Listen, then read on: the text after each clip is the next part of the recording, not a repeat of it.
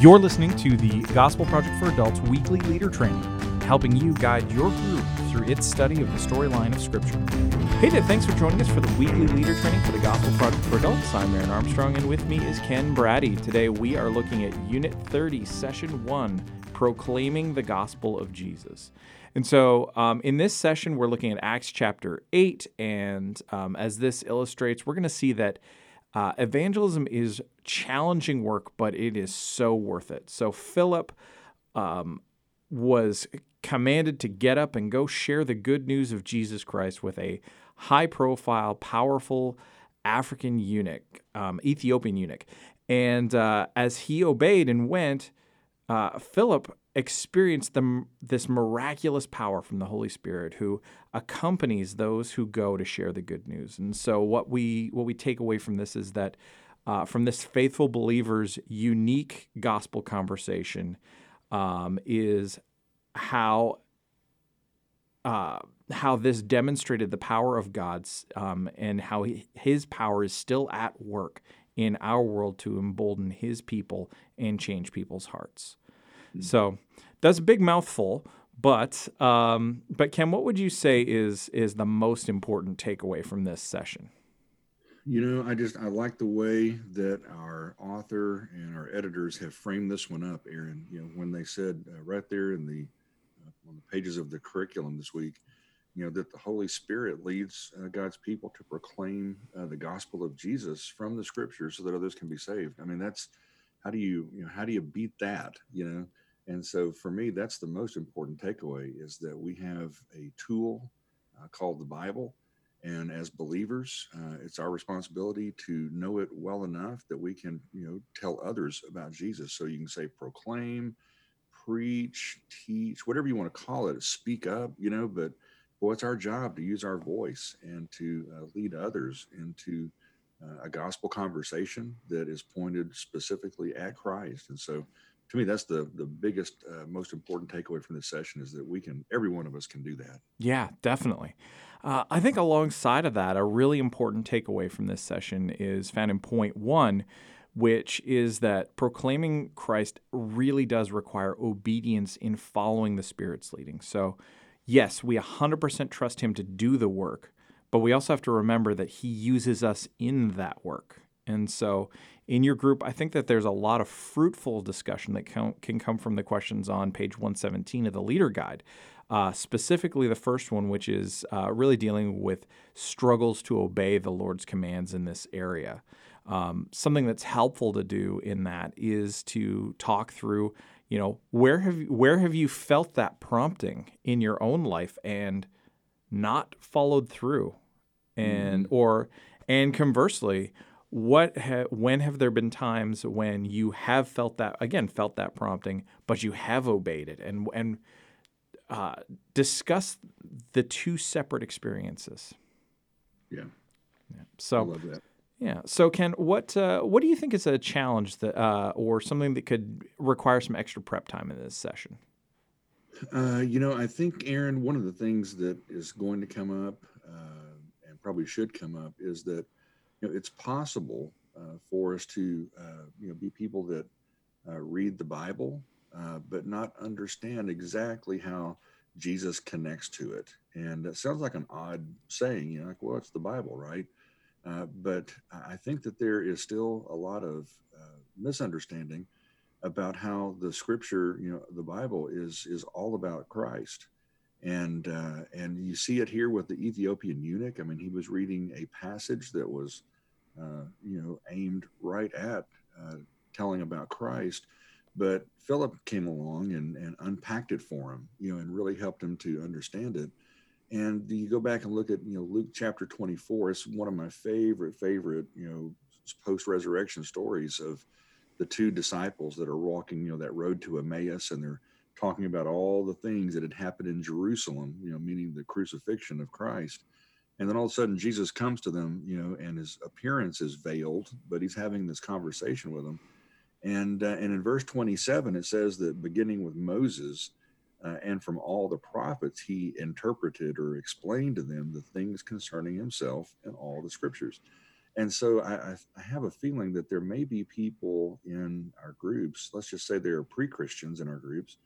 Uh, we can really help them. I think connect some dots and understand that uh, the Scripture bear all the Scripture bears witness to Christ and His atoning work, and then maybe to even help some of our group members uh, that maybe have been around for a while uh, to help them understand, you know, that meta narrative of Scripture. I, when I when I taught Gospel Project regularly uh, with my group uh, it was amazing, Aaron, that you know every week uh, after we would finish a lesson, somebody, I mean, there was never a week that somebody didn't say, "I never knew how that story or that you know example." Uh, you know, pointed to Jesus. This is amazing, you know, and it just became a regular part of the group.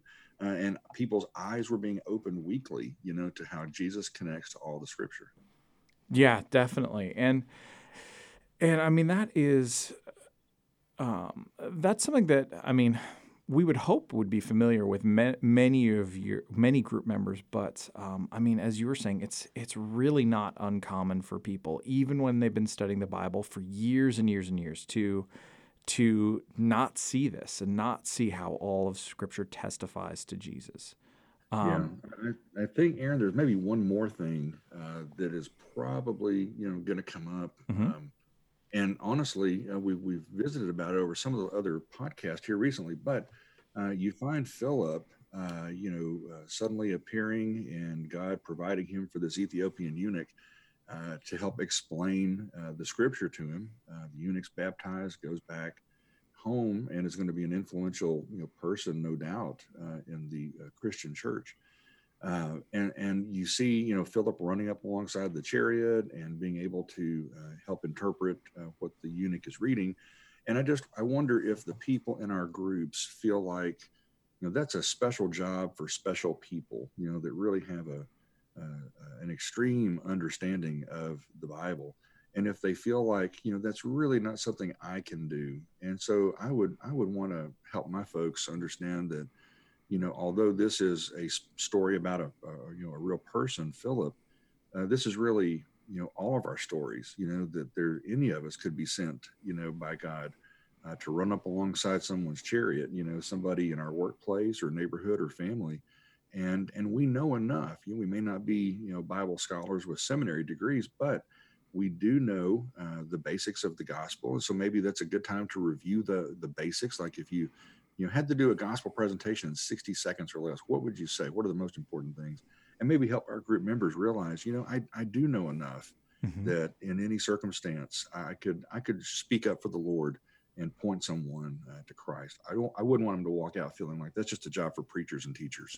Yeah, definitely. I th- I think there is so uh, it is so it is so interesting how we we so can so easily feel uh, ill-equipped in this, and um, I mean, I know some of that comes down to we we often make the gospel more complicated than than uh, than I think it really is because there's so there is truly so much that could be said, but if we really boil it down to to remembering um, really what Paul said in 1 Corinthians 15 that um, that the gospel that he preached was that Christ died that he according to the scriptures that he rose that he was buried and that he rose again on the third day in, in accordance with the scriptures.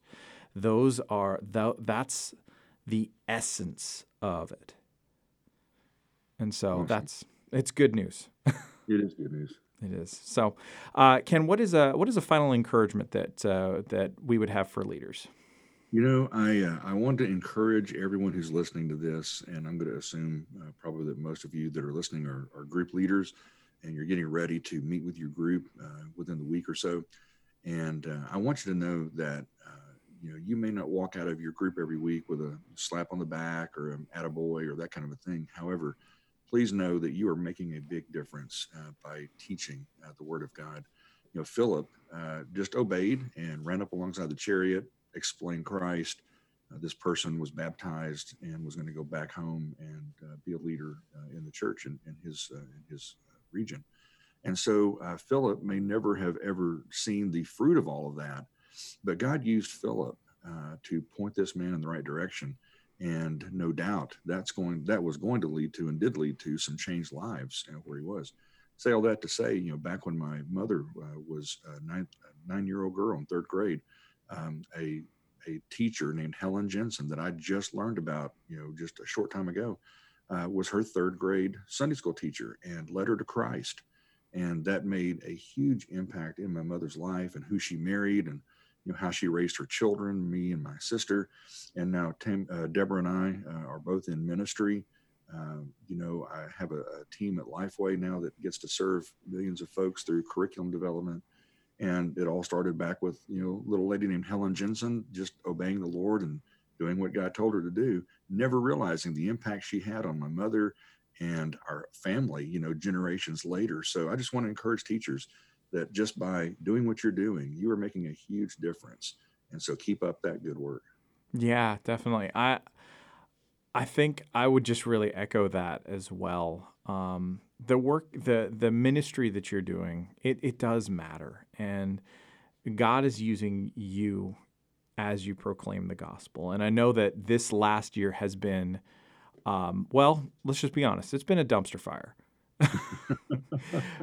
But that's a pretty good way to describe 2020. Yeah. Um, you know, Lord willing, 2021, when you're listening to this, it'll be better somehow. Uh, but uh, but just know that that um, as you are um, as you are seeking to faithfully lead your group, as you are faithfully seeking to help your group grow in the gospel and and to share Christ with others, we are praying for you. And we are sure that God is going to bear much fruit from your faithfulness. Mm-hmm. Yeah. So, uh, Ken, I think that's probably a good place for us to wrap this up. So, all right. All right. So, thanks for chatting about this session today. And thank you all for listening to this week's leader training for the Gospel Project for Adults. For more resources to help you guide your group through this session, visit gospelproject.com.